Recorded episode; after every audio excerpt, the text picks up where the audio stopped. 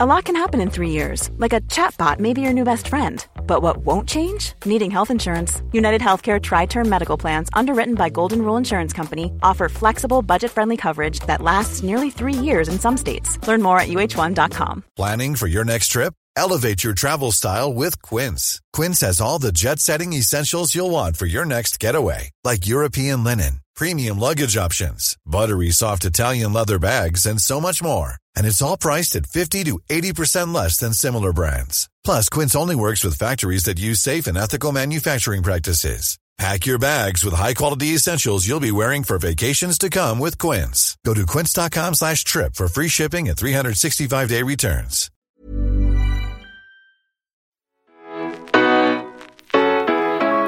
I dagens avsnitt möter vi Lina Berglund Scherwitzel, medgrundare av appen Natural Cycles, världens första och hittills enda preventivmedelsapp. En svensk innovation som numera finns i flera länder, bland annat här i USA. Elina berättar om etableringen på den amerikanska marknaden och om hennes egen drivkraft som entreprenör och medgrundare till ett miljardbolag. Jag heter Fanny Reutsvärd, välkomna!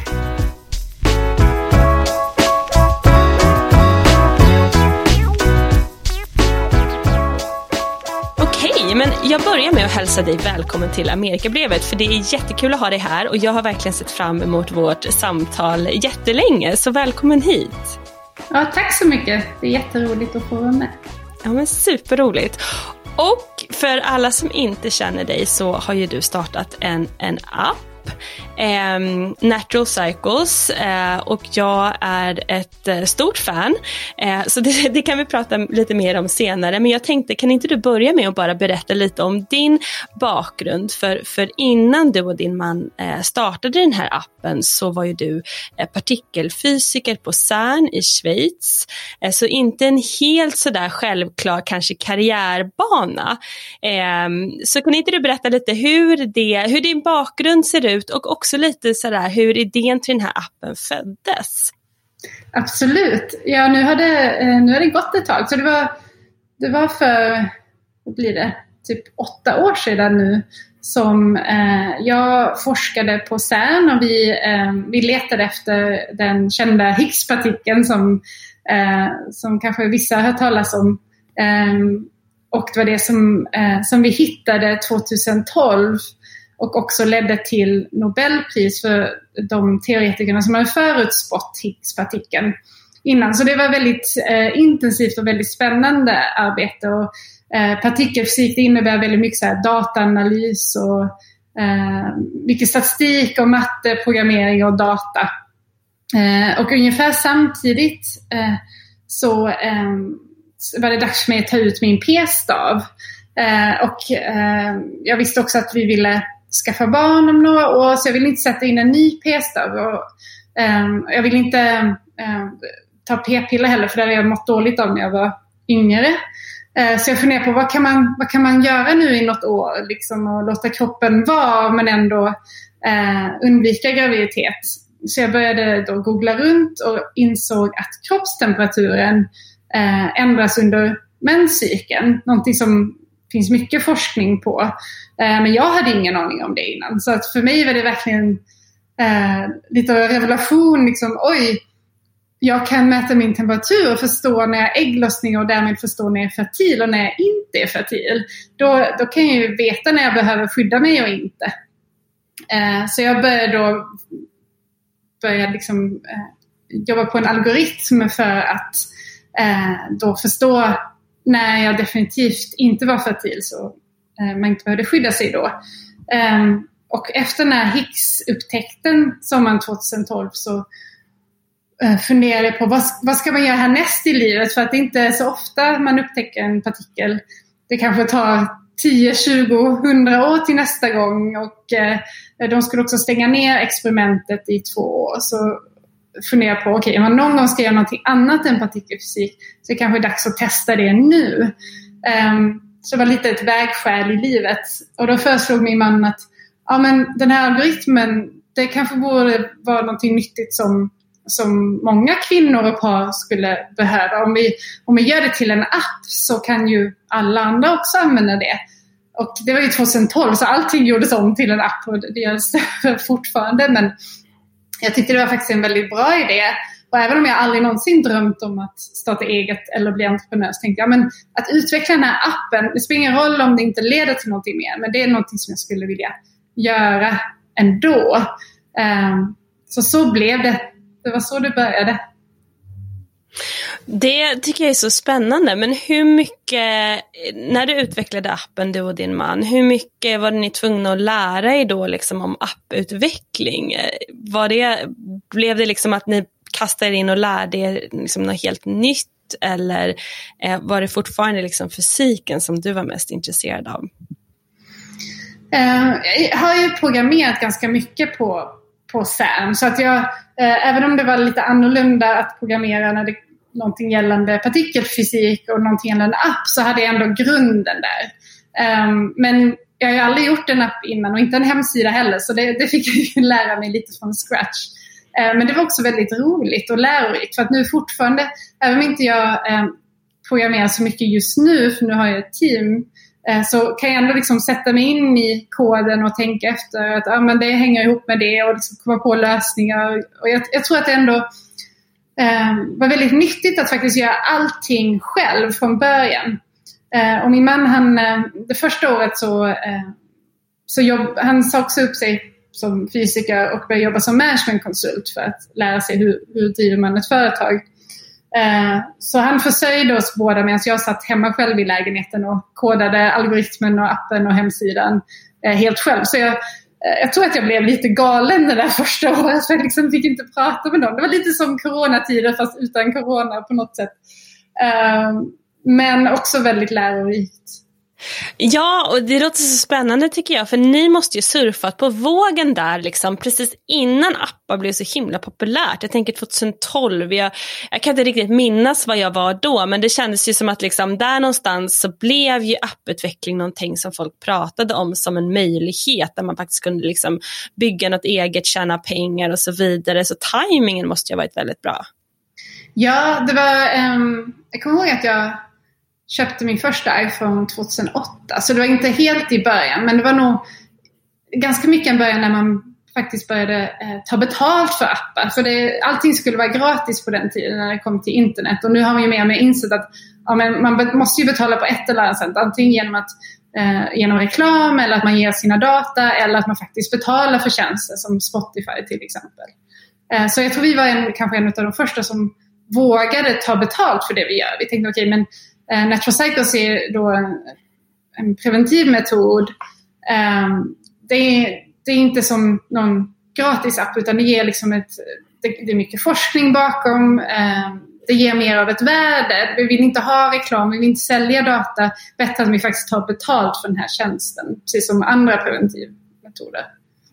Ja precis och så en app som ändå är liksom, som har med din hälsa att göra. Jag, jag, det, det, var, I alla fall för mig så var det nog den första appen jag laddade ner som liksom inte var liksom någon mer underhållningssyfte utan någonting som faktiskt hade med ja, men, ja, hälsa att göra. Och, och eh, jag började använda appen, eh, vi måste ju prata om vad det är också för, alla, för de som inte har använt appen. men, men jag började använda appen kanske 2014 skulle jag säga. Eh, och det var ju i syfte att bli gravid. Eh, så kanske lite annorlunda än så här, varför, liksom, anledningen till att ni startade. Men eh, för mig så var det liksom en upptäckt. Alltså jag, jag hade ingen aning om hur min cykel fungerade för det är någonting som hormonella p-piller liksom helt tar bort. Så att för mig så liksom blev det mycket att återupptäcka hur kroppen fungerar och faktiskt också lära mig så att det är inte alla dagar i, på, i månaden som man kan bli gravid. Och jag menar när jag säger det högt så låter det helt galet för jag är ändå så här, i mitten av 30, liksom 34 nu. Så att, och då, när jag skulle få barn då var jag alltså, 28 ungefär. Man tänker att det borde jag ha koll på då men för mig, jag hade inte det. Så att jag, jag tycker appen också så här, ut, hjälpte mig att förstå så här, lite hur kroppen eh, fungerar. Så det var, det var liksom en, en sidoeffekt som, eh, jag, jag, vet inte, var det någonting som du tänkte på själv så här, när, när, när ni tog fram appen? Um, det var ingenting jag tänkte på alldeles från början. Att det här, för det är ju verkligen någonting som kanske är det våra användare uppskattar mest. Vare sig de använder appen för att bli gravida eller för att undvika graviditet. Så är det verkligen det som alla säger, precis som du säger. Att ja, men nu förstår de vad som pågår där inne. Um, det var inte någonting som jag tänkte på men det var någonting som jag upplevde väldigt starkt själv. Eh, jag, tyckte, jag tyckte det var liksom spännande att vakna på morgonen och mäta min egen temperatur för att se vad, vad kommer den säga om mig idag. Eh, men däremot så var jag inte säker på att om det var jag som forskare som tyckte det här var så spännande eller om kvinnor generellt skulle uppskatta det. Eh, men det är ju väldigt tydligt nu att det är någonting som alla kvinnor uppskattar väldigt mycket och också generellt att som utbildningsnivå när det kommer till eh, Eh, kvinnors kroppar, olika preventivmedel, för och nackdelar, är väldigt låg tyvärr. Så vi vill ju också då försöka sprida mer kunskap när det kommer till kvinnors hälsa generellt. Ja, verkligen. Jag älskar att du säger det, för det blir som en så positiv bieffekt av appen som ni kanske då inte hade riktigt förutsett när ni lanserade, men som faktiskt som, som blev en stor grej. För så, så känner jag väldigt starkt och de som jag pratar med nu, så här, mina vänner som försöker bli gravida, som, som är ja, runt 35 sådär, som, som inte heller har koll på det här och jag säger liksom, men, men gud, man, man kan faktiskt mäta en kroppstemperatur, man kan få reda på när man är fertil eh, eller när man inte är det. Så det är verkligen så här, jag önskar att alla fick med sig den här kunskapen mycket tidigare, liksom, eh, när man får mens, att man liksom redan då börjar förstå ens kropp. Alltså jag tycker det är så viktigt och så, eh, nu vill jag slänga in ett engelskt ord, men liksom empowering eh, för, för kvinnor att veta det. Men jag tänker att vi måste backa bandet för jag, jag går händelserna lite i förväg. Kan inte du förklara vad appen är, vad man gör och hur man använder den lite så folk som inte har använt den förstår? Absolut. Um, så Natural är um, idag en termometer och en app. Så man mäter sin temperatur när man vaknar på morgonen och sen så analyserar algoritmen temperaturen och eh, ger en grön dag om man inte är fertil eller en röd dag om man är fertil. Och eh, idag och hela tiden tror jag, så har vi haft användare som till alltså 75 av våra användare använder för att undvika graviditet, 25% för att planera graviditet. Eh, men eh, vår genomsnittsanvändare är eh, 30 år gammal så ofta så är det lite som min egen historia att man, man kanske först börjar att använda den för att undvika graviditet och sen när man är redo så, så byter man till att planera graviditet och då blir man i genomsnitt i alla fall gravid eh, ganska snabbt för att man har koll på sin kropp och appen har också koll på när man har ägglossning och så. Och när man använder appen för att planera graviditet så är det inte bara röda gröna dagar utan då visar vi när man, när man är som mest fertil. För att egentligen är det bara tre dagar som man har en, en större chans att bli gravid om man nu vill bli gravid. Ja, och det är ju inte klokt. Alltså tre dagar, det är ju så kort fönster egentligen som man har, eh, som man är fertil på. Alltså för, det var en sån ah-, aha-upplevelse för mig. Och jag blev gravid snabbt både med nummer två och både med min nummer etta och sen så använde jag appen som ett preventivmedel emellan och sen när det var dags för nummer två så använde jag appen igen för att bli gravid. Eh, jag menar nu är det ju olika för alla så man kan inte säga liksom att det var absolut appen som hjälpte mig men, men jag, jag är ett stort fan eh, kan man säga. Men hur gick det för dig? För du använde ju också appen för att bli gravid, eller hur? Ja, och det var eh, särskilt då första gången när vi eh, planerade vår, vår dotter Alba. Så, så var det lite så här, okej okay, om vi blir gravida nu kommer ju alla tro att vår produkt inte fungerar. Eh, så då skrev vi faktiskt eh, på Twitter i förväg, okej okay, men från och med augusti på vår bröllopsdag då kommer vi byta från Preventive Plan. Och då hade vi också eh, lite tur att vi blev gravida med en gång med Alba och hon kom sen eh, exakt nio månader senare. Eh, så det gick bra. Och sen när, ehm, sen när det var dags för nummer två, det var, vi har jobbat väldigt mycket på Natural Cycle så ehm, det tog ett tag innan vi var redo att skaffa ett till barn. Eh, det är nu fem år emellan Alba och vår son Elio. Ehm, då så, så skrev vi det igen men då Eh, och då blev jag gravid med en gång, men då fick jag tyvärr missfall och sen ett missfall till. Eh, men sen på tredje försöket eh, så, så blev det Elio. Men det tog ändå inte, trots de här två missfallen så, så verkar jag ändå bli ganska, gravid ganska lätt. Ehm, och kanske också därför det, det kan ju vara så att det blir då mer missfall för då kanske inte det är det bästa ägget som sätter sig men det sätter sig ändå. Så tog det ändå bara ett halvår ifrån att vi började försöka med Elio tills att Elio faktiskt blev till. Mm. Jag tycker det är modigt också att ni vågade gå ut och säga det, att nu ska vi försöka bli gravida. För dels är det ju väldigt personligt, speciellt med första barnet. Det är kanske ingenting som man liksom vill att alla ska veta om. Men samtidigt så vilket så här, alltså i marknadsföringssyfte, om man nu får tänka så, så är det ju väldigt effektivt att ni som grundare kunde säga att så här, titta, den funkar, appen funkar. Ja, sen är det såklart jätteindividuellt eh, vad appen hjälper till är att se när man, när man har ägglossning, när man är fertil och inte. Men finns det något, eh, något som, som är ett större problem så kan inte appen fixa det. Men däremot så kan den kanske få en att inse det snabbare, att någonting kanske inte är som det ska. Och vi har också eh, gjort forskning på det och sett vad, hur vi kan så tidigt som möjligt identifiera att vissa kanske har problem med fertilitet och kanske behöver extern hjälp att gå till en fertilitetsklinik. Och det, det kan vi se på vissa data de, om de skulle behöva mer hjälp än att bara ha koll på sin cykel. Mm. Och kan vi inte prata lite om det också för att jag menar appen är ju fantastisk när man använder den korrekt men man ska ju också använda den på ett speciellt sätt för att den ska fungera optimalt och jag vet ju att där har ju ni fått press både liksom för och emot appen, vissa som kanske tycker att den inte är så effektiv och, och så vidare. Så hur har det varit att bemöta den typen av kritik?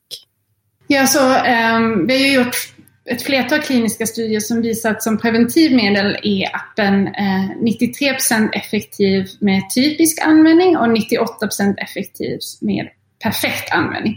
Och skillnaden mellan typisk och perfekt användning är egentligen bara att man måste skydda sig på de dagarna som, eh, som appen visar som att man är fertil. Ehm, så de här effektivitetsnivåerna är ganska lika de med p-piller. Så typisk användning innebär för p-piller att man ibland glömmer bort att ta ett piller till exempel. Därför p-piller också är ungefär 93 procent vid typisk användning.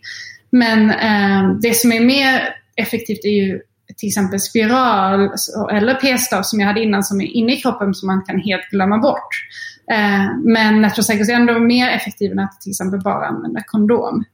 Ehm, så det är en, ska säga, mittemellan effektivitet, så här, mellan spiral, mer än kondom, ungefär samma som p-piller.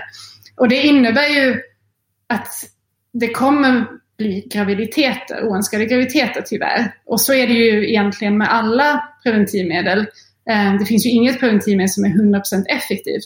Men vi har gjort studier och visat att det blir färre oönskade graviditeter med Natrocycles på marknaden än inte.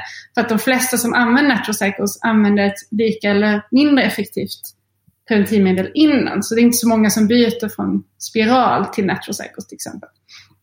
Um, vad som är dock tyvärr är att det har blivit mycket media som har egentligen vridit och vänt det här på eh, de, till exempel det var en väldigt stor uppståndelse kring 37 oönskade graviditeter. Eh, det var ju så det, det här mediadrevet egentligen började. Men det var utav 600 och det var betydligt fler oönskade graviditeter från p-piller till exempel. Så allting beror ju på hur många använder vilket preventivmedel.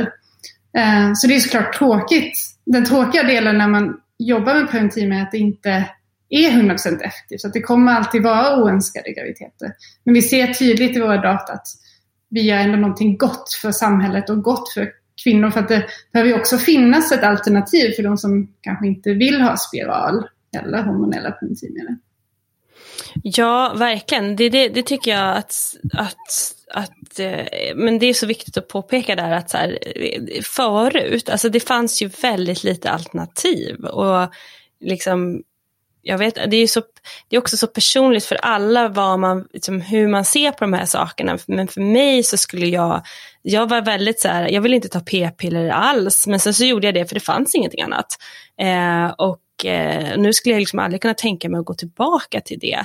Eh, men det är ju en bransch som måste också vara lite svår att vara i för att det är så mycket känslor. Både liksom om man vill bli gravid eller om man inte vill, gravid, vill bli gravid eller om det blir en oönskad graviditet. Eller om, alltså det är så mycket där som är så emotionellt för så många. Så att um, det måste vara Ja, det, det, är en, det är verkligen en speciell bransch men en så himla viktig också. Så himla viktigt tycker jag att ni finns. Ja, det är definitivt ett känsligt ämne. Och särskilt här i USA är det ju nästan ännu mer känt det skulle jag säga. Mm. Och det, vi måste prata om det, för nu, du är ju i, i USA nu eh, och ni lanserade ju här för cirka två år sedan. Eh, så den, det måste vi också prata om, men jag tänkte innan det så, så om vi bara backar bandet lite, för ni lanserade då i Sverige och har funnits där i flera år. Och vad har din roll varit från det att du satt och liksom programmerade appen på er lägenhet där till sen att företaget växte och nu är det ju ett miljardbolag vad jag förstår det som. Hur, hur har din roll liksom utvecklats? Um, så min roll som både grundare och eh, ja, länge så var jag eh, CTO och min man var VD. Eh, och det funkar väldigt bra. Vi har, vi har egentligen alltid lett bolaget tillsammans som, som mer eller mindre eh, equal, eh, man ska säga, jämställt. men att han har fokuserat mer på själva businessen och investerare och också regelverket. För vi, vi är ju, har ju varit nu ganska länge den enda digitala produkt och app som faktiskt är godkända som en preventivmedel. Både i USA av FDA eh, och i Europa så är den CE-märkt som, eh, som preventivmedel. Och det är mycket på grund av min man och hans teams jobb på den eh, regulatoriska sidan. Och också vad vi gjort tillsammans på alla kliniska studier som vi har publicerat. Eh, Medan jag har fokuserat mer på eh, produkten, appen, algoritmen, eh, våra användare Eh, och för, förra sommaren så har vi bytt eh, att nu är vi båda co-CEOs, så vi är båda VD. Jag ser fler och fler företag som faktiskt har det, att de har två VD istället för en. Då vi ändrade lite och jag tog över också eh, marknadsföringen eh, och han tog över hårdvaruutvecklingen. Eh, och det har, det har varit väldigt eh, roligt faktiskt, och funkar bra. Men vi har båda lett företaget tillsammans alla år. Det låter ju också som att er, din bakgrund där och er bakgrund som forskare har varit otroligt viktigt. För det känns som att ni dels liksom det tekniska, utveckla appen, produkten, men sen också all forskning som ni har gjort, alla sådana kliniska studier som du säger som ni har publicerat som också är en viktig del för, för företagets framgång. Liksom. Så det är en, det är en himla tur att det var liksom ni som tog fram den här. Jag undrar om vem som helst hade kunnat göra det. Nej, jag tror att vår bakgrund har varit um, väldigt viktig. Jag tror inte vi hade kunnat göra det utan att vara forskare från början. Liksom förstå oss på verkligen data och dataanalys och forskning. För det har varit en sån viktig del av Natural Cycles, definitivt.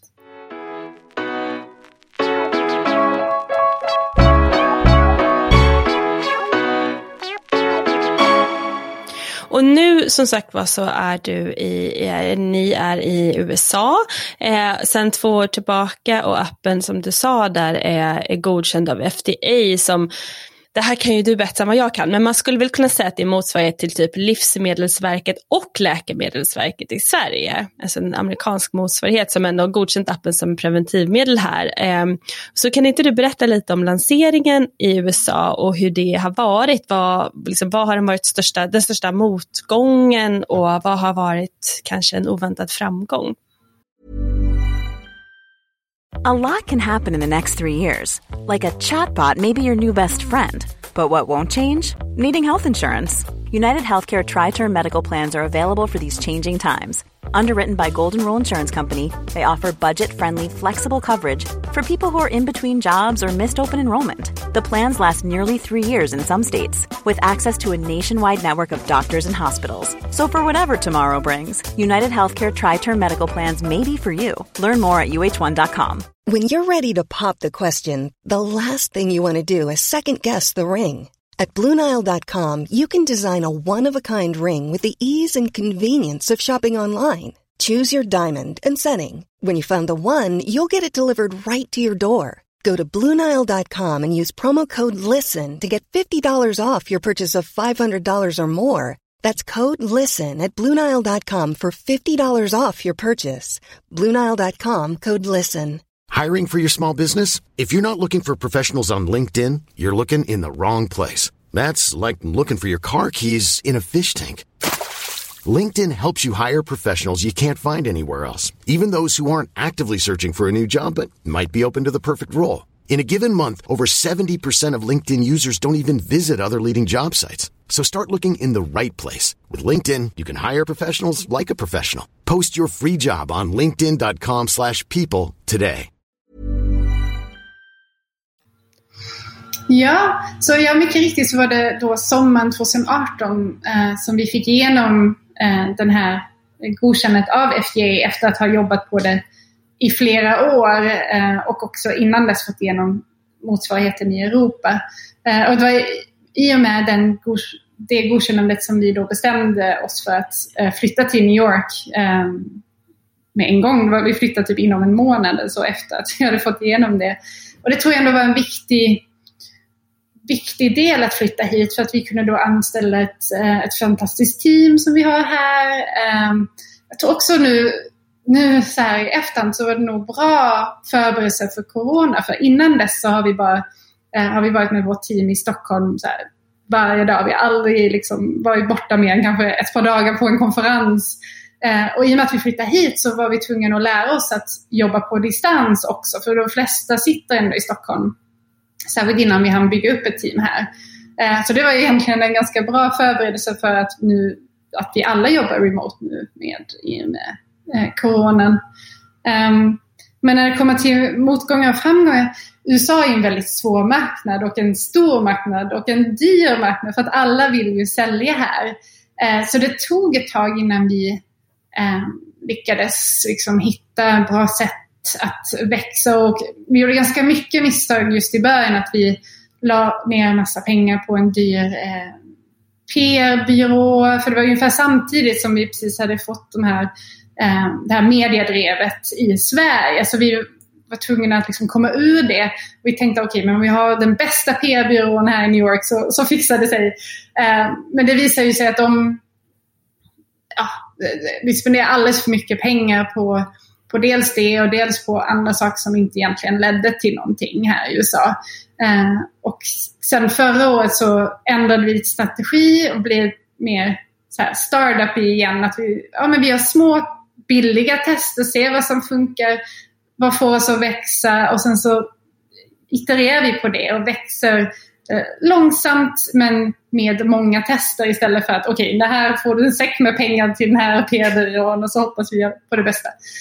Um, och det har funkat väldigt bra. Så nu, uh, nu i, i år, sen i början av året har vi växt nästan 70 procent i USA.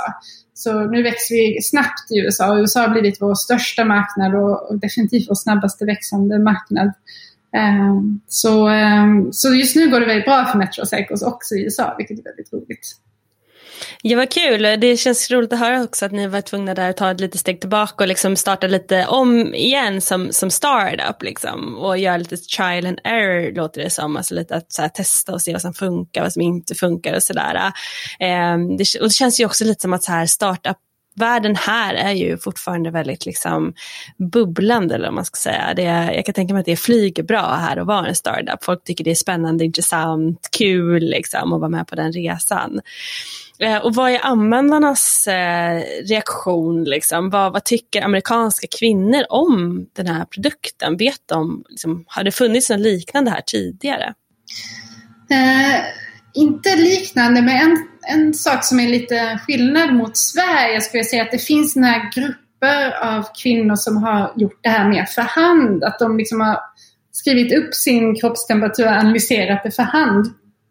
Eh, vilket eh, ja, vilket har funnits i egentligen väldigt många år men inte är särskilt effektivt. För det är svårt att se eh, om en temperaturökning beror på just ägglossning eller någonting annat utan att ha liksom en algoritm bakom som, som använder statistiska metoder.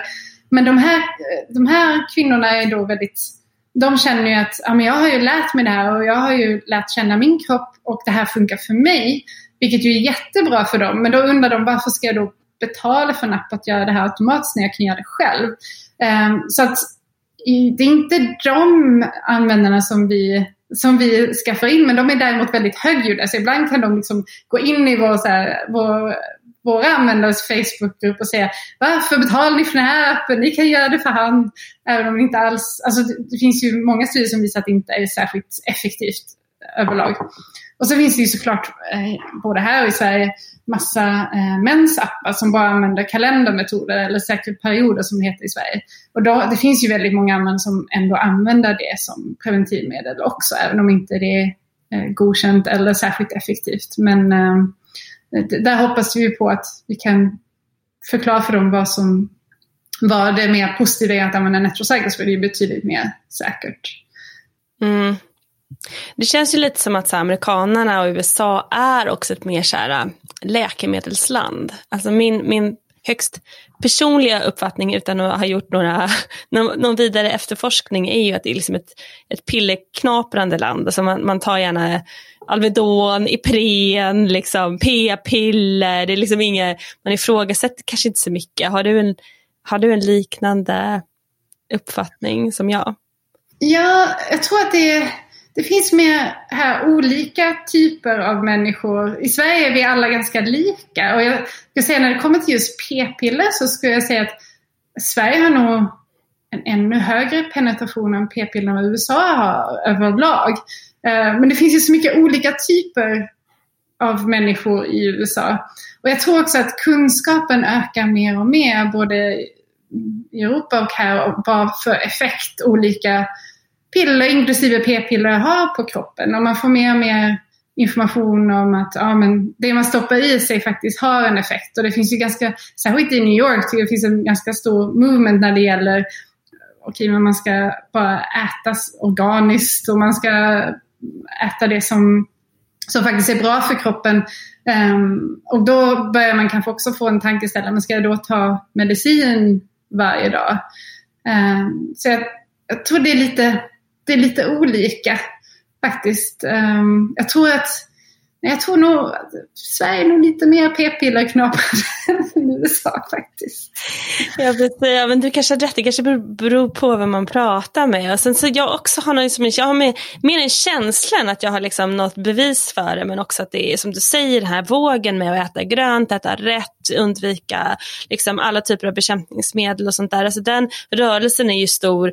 Eh, här längs med vår kust och, och, västkusten också. Och som du säger där, så läkemedel också som kanske halkar med lite i den eh, i, i, i samma rörelse så att säga. Att man börjar ifrågasätta som du sa, liksom allt sånt eh, som man tar. Um, det tycker jag är väldigt spännande. Men hur marknadsför ni er? Alltså, jag frågar bara för att jag är så nyfiken på hur det går till. Liksom. Och jag kan tänka mig också att det finns ganska mycket restriktioner där kring vad ni får, hur ni får marknadsföra er, vad ni får säga och så vidare.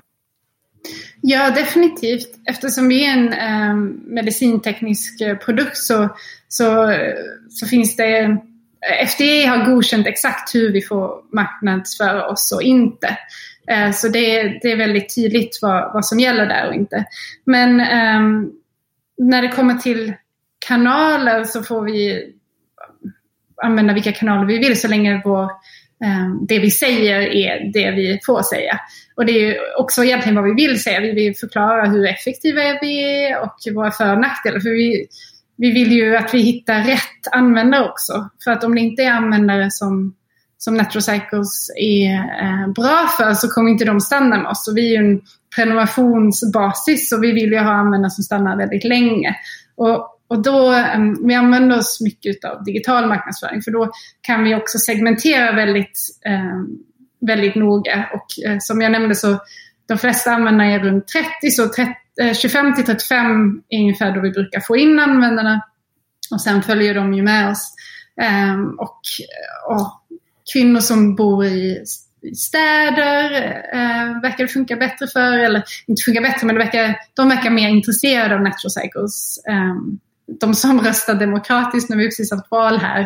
Eh, så det är ganska tydligt att se att eh, USA är ju väldigt splittrat och det är just den här urbana demokratiska eh, kvinnan som är mer intresserad av natural snarare än republi religiösa republikaner som kanske många tror egentligen skulle vara intresserade av natural.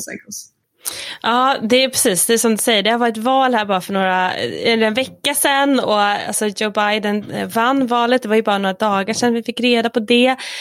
Um, och eh, ja, alltså jag vet när vi pratade förra gången så sa ju du att du hoppades på Biden och också för att liksom eh, för forskningen och för liksom ehm, kunskapen och sånt kring kvinnor, kvinnors hälsa och sådär, att han var lite mer eh, ja, lite mer för det så att säga. Tror du att det kommer bli liksom en, en skillnad nu när han är president?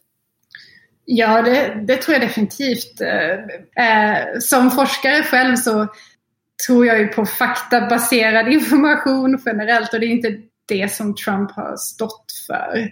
Eh, också bara klimatfrågan, eh, forskning där, ja. Ehm, jag tror definitivt på att Biden kommer vara bra, vara bättre för USA än Trump. Mm. Ja, nej men jag med. Och jag, jag menar, det, det känns, och det är också min känsla mer än att jag kanske har liksom läst på så mycket om det här. Men det känns som att det hela det här året också har varit liksom kvinnors år. Mycket. Det har varit Black Lives Matter, det har varit liksom kvinnor inom näringslivet, kvinnligt entreprenörskap har det pratats väldigt mycket om och nu inte minst att Kamala Harris valdes som vicepresident. Att det liksom känns som att hela det här landet genomgår en våg av liksom, att kvinnor kan. Eh, och Eh, det känns som att du också där som så kvinnlig entreprenör, företagare, i, verksam inom liksom den här branschen, apputveckling, teknik, fysik, inte så jättevanligt, är lite av en förebild. Eh, skulle du säga det själv eller vad, vad är din känsla? Eh, tack! Jo men eh, det hoppas jag ju på såklart. Eh, jag hoppas ju på att det blir fler och fler kvinnor inom teknik och innovation och entreprenörskap definitivt. Så jag hoppas ju att jag kan vara en förebild för, för några i alla fall. Kanske inte lika många som Kamala Harris men ja, nej men det, det är så spännande tycker jag. Det känns som jag har mycket hopp inför framtiden. Det ska bli kul att se vad som händer. Eh, men vad har, om vi byter bana lite grann och pratar liksom om du, dig personligen sådär. Vad har varit någon så stor lärdom som du har dragit av de här åren som, som entreprenör och startat det här eh, bolaget Natural Cycles? Vad har varit, eh, du får gärna säga en liksom, lärdom och kanske en framgång också. Oj, ja, jag har ju lärt mig otroligt mycket måste jag säga. Um, som, som forskare är man ju kanske lite i en bubbla och ser världen på ett sätt och, och då slungats ut i, i eh, den, vad vi kallar den riktiga världen uh, så har jag ju lärt mig väldigt mycket. Uh, och in, jag är inte lika naiv nu som jag kanske var från början men samtidigt um, så har jag mycket mer erfarenheter. Um, men om jag måste isolera en lärdom jag vet inte om jag har någon så jättebra lärdom att dela med mig av, men, men en sak som, som jag har tagit med mig på hela resan är att um, om jag verkligen brinner för det här så kan jag kämpa mig igenom alla motgångar. För det är ju ändå väldigt tydligt att alla startup och alla entreprenörer kommer ha motgångar. Det kommer ju aldrig bara segla rakt upp så som man vill. Och för att kunna ta sig igenom de motgångarna så tror jag man måste bestämma sig från början. Nej, men nu kör jag på det här, nu tror jag på det här. Och, eh, och komma ihåg det under vägen. Och då bara fokusera på att kämpa sig igenom dem och fortsätta snarare än att tänka hela tiden på, ja, men vill jag göra det här eller inte? Utan snarare bestämma sig från början. Eh, och det tycker jag att, att jag har varit ganska bra på att göra. Att liksom, även om vad som än har hänt så har jag ändå vaknat upp nästa dag och kämpat vidare helt enkelt. Mm. Målinriktad kan man säga. Uthållig kanske är ett bättre ord. Ja, kanske det. Jag ger inte upp så lätt. Kanske envis. envis, ja. En bra egenskap. Jag är oxe, så att eh, de, man brukar säga att oxar är så envisa. Så att, ja, det är kul. Va, har det varit någon sån framgång eller någonting sånt som du känner har varit så här, ett liksom yes moment som du har skålat för? Ja, definitivt. Um, jag tror det, de två viktigaste var när vi först fick igenom CE-märkningen som världens första preventivmedelsapp i Europa och sen i USA. Um, ehm, det har varit alltså, fantastiska moments eh, och gjort sån stor skillnad både för Natural Cycles men också, om jag får vara lite visionary, för eh, häls, alltså health tech, hur man nu säger det, liksom, hälsa generellt. För att eh, det är ju framtiden att kunna få mer och mer insikter om sina egna kroppar och eh, då kunna agera på det snarare än att man först blir sjuk eller någonting blir fel och sen går man till läkare och tar medicin. Så att, um, jag tror verkligen att vi banar vägen därför, har banat vägen för att fler och fler appar kan innovera på det här området. Mm.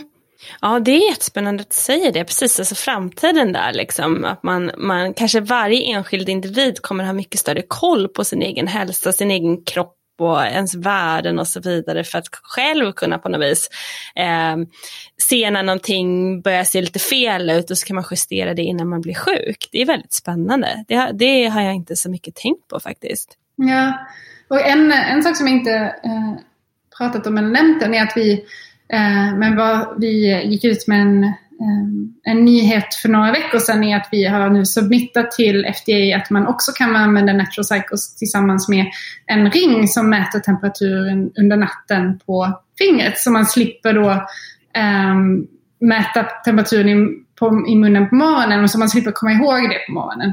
Utan man har på sig den hela natten. Och det, eh, där hoppas jag att det kan öppna dörrar för um, mer an, fler användarområden för det finns ju ännu mer data om man mäter kontinuerligt än om man bara har en mätpunkt per dag. Så det tycker jag, eh, som forskare och nörd, tycker jag att det är väldigt spännande. Ja, jag såg att du har den ringen på dig, eller hur? Ja, ja, ja, ja, ja precis. Det där, jag såg det där att den glimmade till lite. Vad, vad heter den? Um, så detta är en Oura-ring. Oura. Um, mm det är ett, ett finskt företag och den mäter främst sömn idag.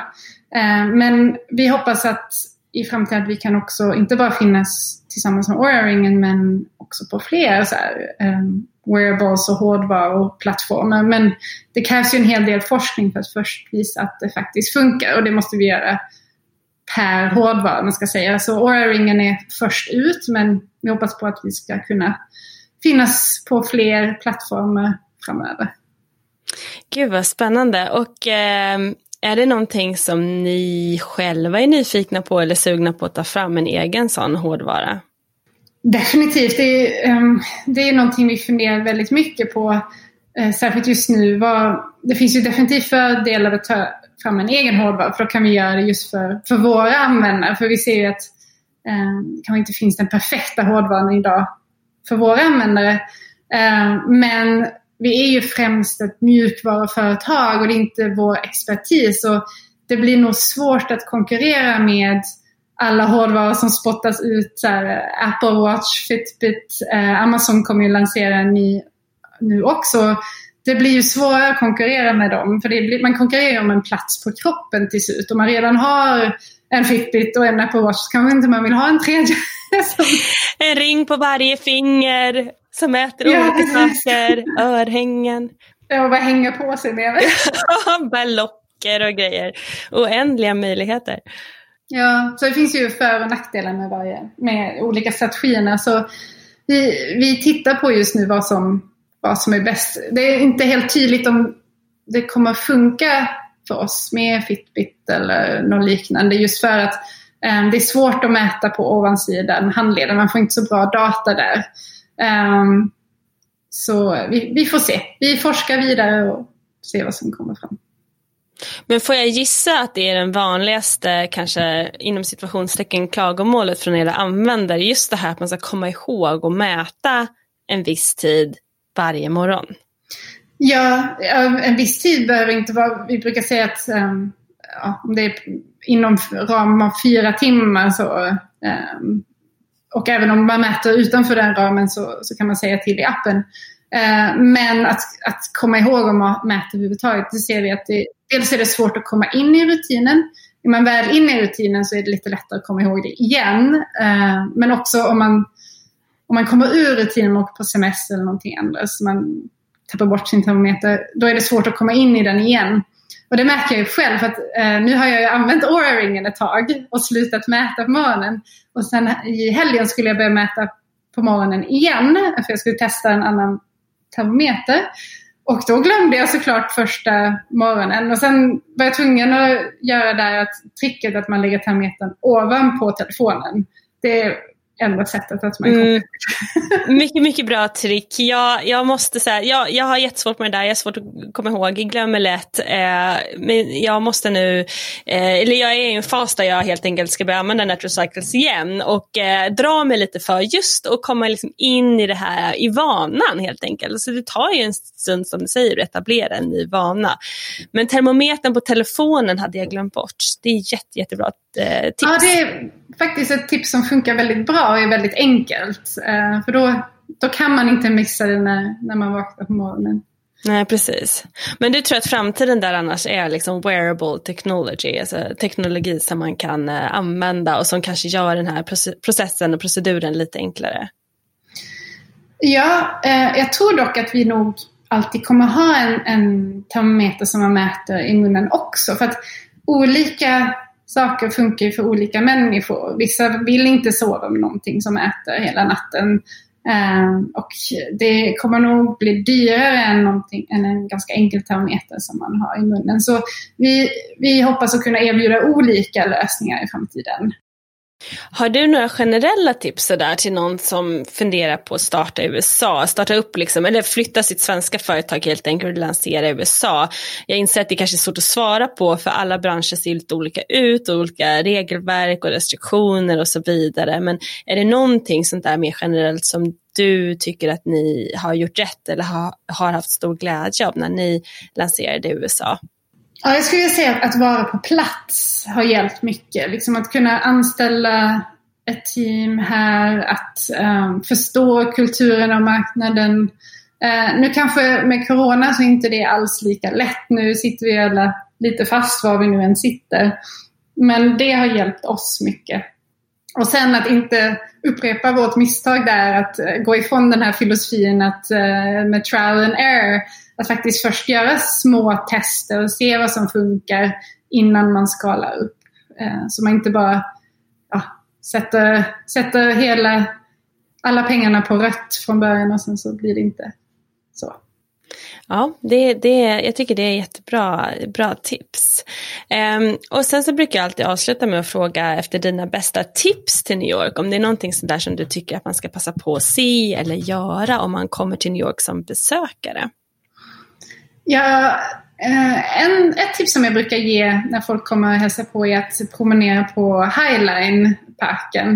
Eh, det är en gammal räls skulle jag säga som går lite ovanför marken så, som de har gjort om till ett grönområde eller en park och det är väldigt mysigt att promenera där genom Chelsea eh, och eh, ja, få se New York från Highline-parken. Och sen eh, måste jag eh, slå ett slag för Upper West Side där vi, där vi bodde förra året.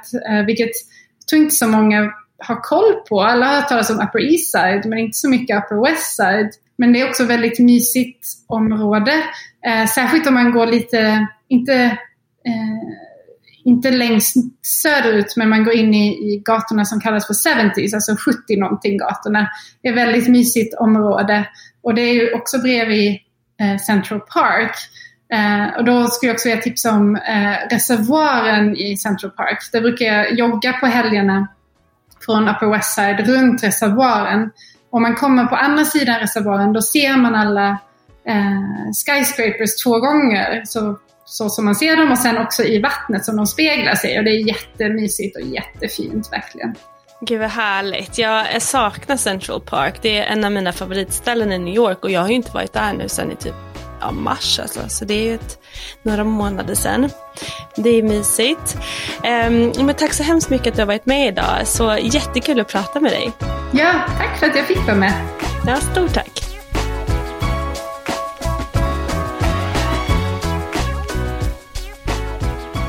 I dagens avsnitt har vi hört Elina Berglund Shervitzel, medgrundare till appen Natural Cycles, berätta om sin resa som entreprenör och hur det har varit att etablera ett företag i USA. Glöm inte att följa oss i sociala medier, det heter podden Amerikabrevet och ge oss gärna ett betyg i den appen där du lyssnar så att fler hittar fram till oss. Tack för mig och vi ses nästa torsdag.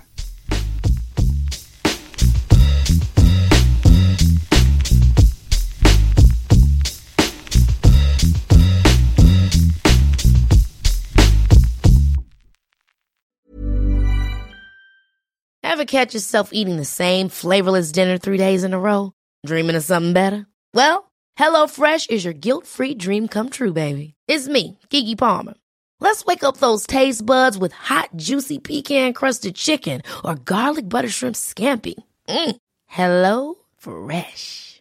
Stop dreaming of all the delicious possibilities and dig in at HelloFresh.com. Let's get this dinner party started. Hi, I'm Daniel, founder of Pretty Litter. Cats and cat owners deserve better than any old fashioned litter. That's why I teamed up with scientists and veterinarians to create Pretty Litter. Its innovative crystal formula has superior odor control and weighs up to 80% less than clay litter. Pretty Litter even monitors health by changing colors to help detect early signs of potential illness. It's the world's smartest kitty litter. Go to prettylitter.com and use code ACAST for 20% off your first order and a free cat toy. Terms and conditions apply. See site for details.